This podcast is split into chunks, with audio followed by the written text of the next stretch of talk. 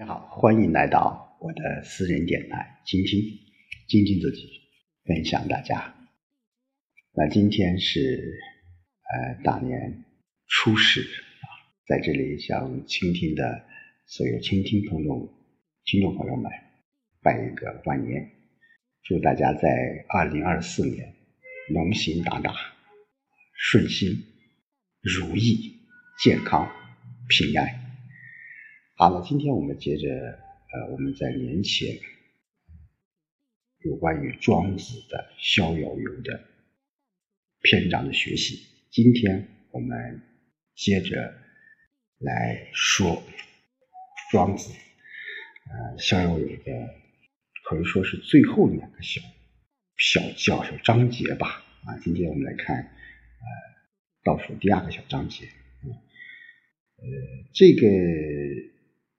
小节呢是通过这个惠子啊和庄子的这种对话讨论了有用和无用。好，我们一起来看一看啊。惠子谓庄子曰：“魏王以我大湖之种，我数之成而实无淡，以成水浆，其间不能自举也。刨之以为瓢，则户。”若无所容，非吾萧然大也。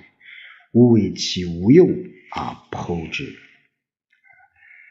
那么说，惠子和庄子就在后面，啊他们有很多对话吧。这时候，惠子是我们说是惠师啊，是宋人，嗯，曾任梁惠王相，是庄子的这个好友，是战国时期非常著名的一个思想家吧。那这个惠子对庄子说：“，这个魏王啊，送给我一粒大葫芦种子，我种植长成后结的葫芦呢，有能装下五担粮食那么大。啊，这个担是古代的这种粮器啊，石斗，大概一百二十斤这样。那用来盛水，它的坚固程度却承受不了自己的容量。你剖开它来做。”瓢，这瓢太大，无处可扔。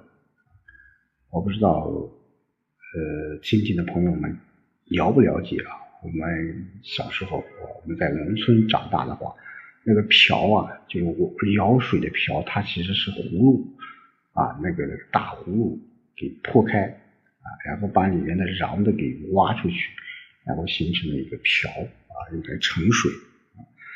那割开他做这个瓢来，这瓢太大无处可容。这葫芦不是不大，我认为它没有什么用啊，便把它打破了啊。这里面惠子讲了一个可以说是一个故事吧，借助于他说了一个大的一个概念，就是说这个太大了，觉得没有用处。你看庄子。他是怎么回答的啊？庄子曰：“夫子故拙于用大矣啊，故拙于用大矣。”你看这个词啊，就庄子说你真是不善于使用大的东西呀啊？为什么？那庄子说的这句话，他下面啊，庄子又举了一个例子，他说宋国有个啊善于制造不均列手的药。叫宋人有善为不均守之要者，事事以偏辟匡为始啊。这个偏辟匡什么意思？简单的说就是啊，他们是一个呃漂洗的，就是嗯一个开一个叫什么呢？啊，以漂洗思绪为业，就他家世世代代啊啊都是以漂洗这个思绪为业。这个中间呢，哎，客闻之啊，其埋其方以北京，具足而母也。我世事为偏僻偏僻矿啊，不过数斤，今一朝而欲寄北京，请与之。呃，有个客人啊，听说了这种药。他就请求用北京来买他的药方，他去和家人商量说：“我家世世代代漂洗这个思绪，只得到很少的钱。那现在一旦卖出这个药方，就能得到北京，就卖给他吧。”好，就讲到一个一个一个一个啊，呃，世世代代是以漂洗业，就帮人家洗这个啊衣服的给客户啊一个大家啊，他只是拿着这个东西，因为过去洗这个东西，它有可能是使我们的手啊受到冻裂啊，但这个药一抹就好了啊，他就商量有个客人想买它。他就卖给他了。那客这个客得知啊，以税无往啊，月有难无往使之将，东与越人水战，大败越人，裂地而封之啊，人不均守一也，或以封，或不免与拼辟旷，则所用之意也。嗯，这时候又转。啊，这个客人得到的这个药方呢，这个客人就去游说这个吴王。这时候越国呢，正好对吴国来发难，来攻打这个吴国。那吴王就派他去用兵将兵。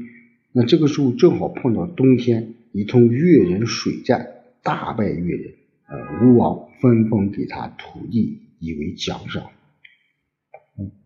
那同样一个让人不均列手的药方，有的人因此得到了封赏，有的却只用来从事漂洗思绪的劳动，这就是什么？使用方法的不同啊。我们再结合前面惠子说的啊，大葫芦种子长成了大葫芦，太大了，嗯。没有什么作用，用来盛水它又承受不了啊！我搁它来做这个这个瓢，这个瓢又太大了啊，无所容。接着他又讲了一个啊，宋国一个善于制造这个不拘猎手的药，如果他真只是这个啊拥有这个药方的话，也许就是从事一个漂洗的这个行业啊。每年的收入也不大，但是有一个人把它买去了，他去他去用于这个打仗，啊，最后他获得了封赏，啊，所以这是个庄子就说，这是使用方法的不同啊，啊，使用方法的不同，最后他也总结，啊，那金子有五担之瓢，何不虑为大尊而复火？江湖，而尤其飘若无所用，则夫子又有朋之心矣乎？啊，什么意思啊？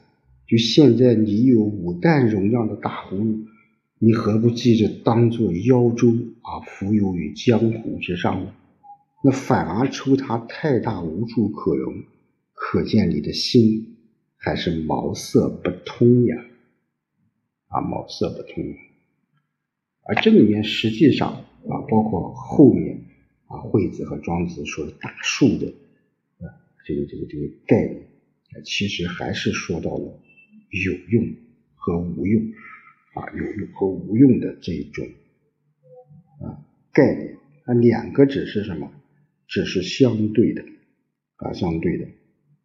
惠子我们说看到葫芦，他只是想到了。用它来盛水，因此看到这根太大不能盛水的葫芦，就判定这个葫芦是没有用处的。而庄子则是从葫芦这个本身和特点来去啊来去理解啊，就指出了你不能盛水啊，但可以什么俘获江湖吧啊，俘获江湖。这也是我们说庄子说逍遥游啊，逍遥游。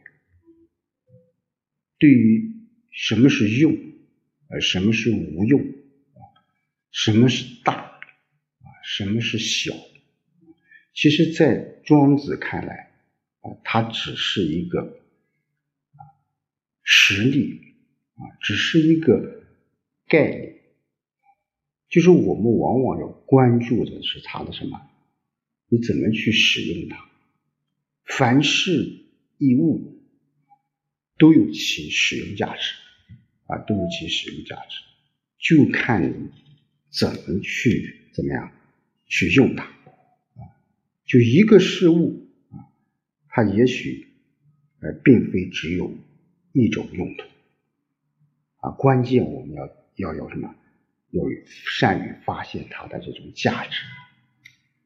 其实回过头来，我们说啊，庄子的《逍遥游》在前面说，我们说讲到了这个大鹏啊，讲到了这种学究啊，也说到了这种啊，我们对于这种大啊，对于呃像呃龟山上的这种神人啊，神人啊，乃至于我们刚才说的这种。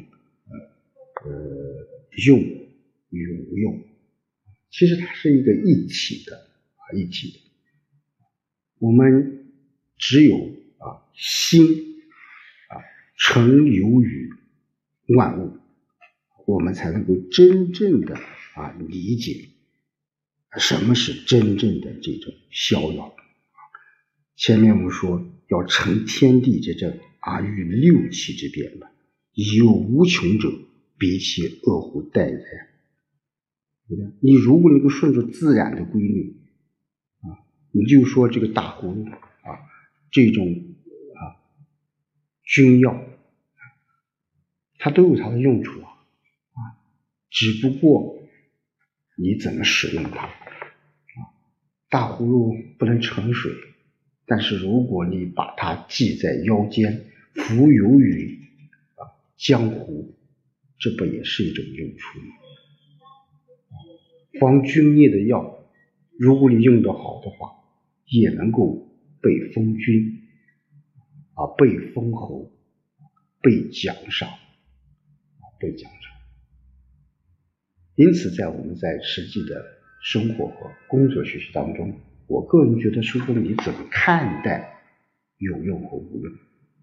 也许我们现在所做的一些事情，你看似是无用的，只不过哪一天啊，就说我们现在做读书吧，啊，看似是一天一天的书，读了这么多书，有什么用呢？其实它是慢慢的内化于我们的心，啊，也慢慢的演化为我们的心，啊，这个心就是我们。骨子里面的这种文化气质，这个行啊，就是我们平常的言行的这种展示。所以说，我们一看读书的人，他就给人感觉是一种什么，很有气质，很儒雅啊，很有风范。这些东西，你不是说啊，立马。或者说读了几篇书啊，读了几篇文章，写了几段文字就能够体现，它是需要一个长久的一个磨练的一个过程。这个过程，我个人觉得啊，也是一种逍遥。好，今天就和大家说到这里，我们下期再见。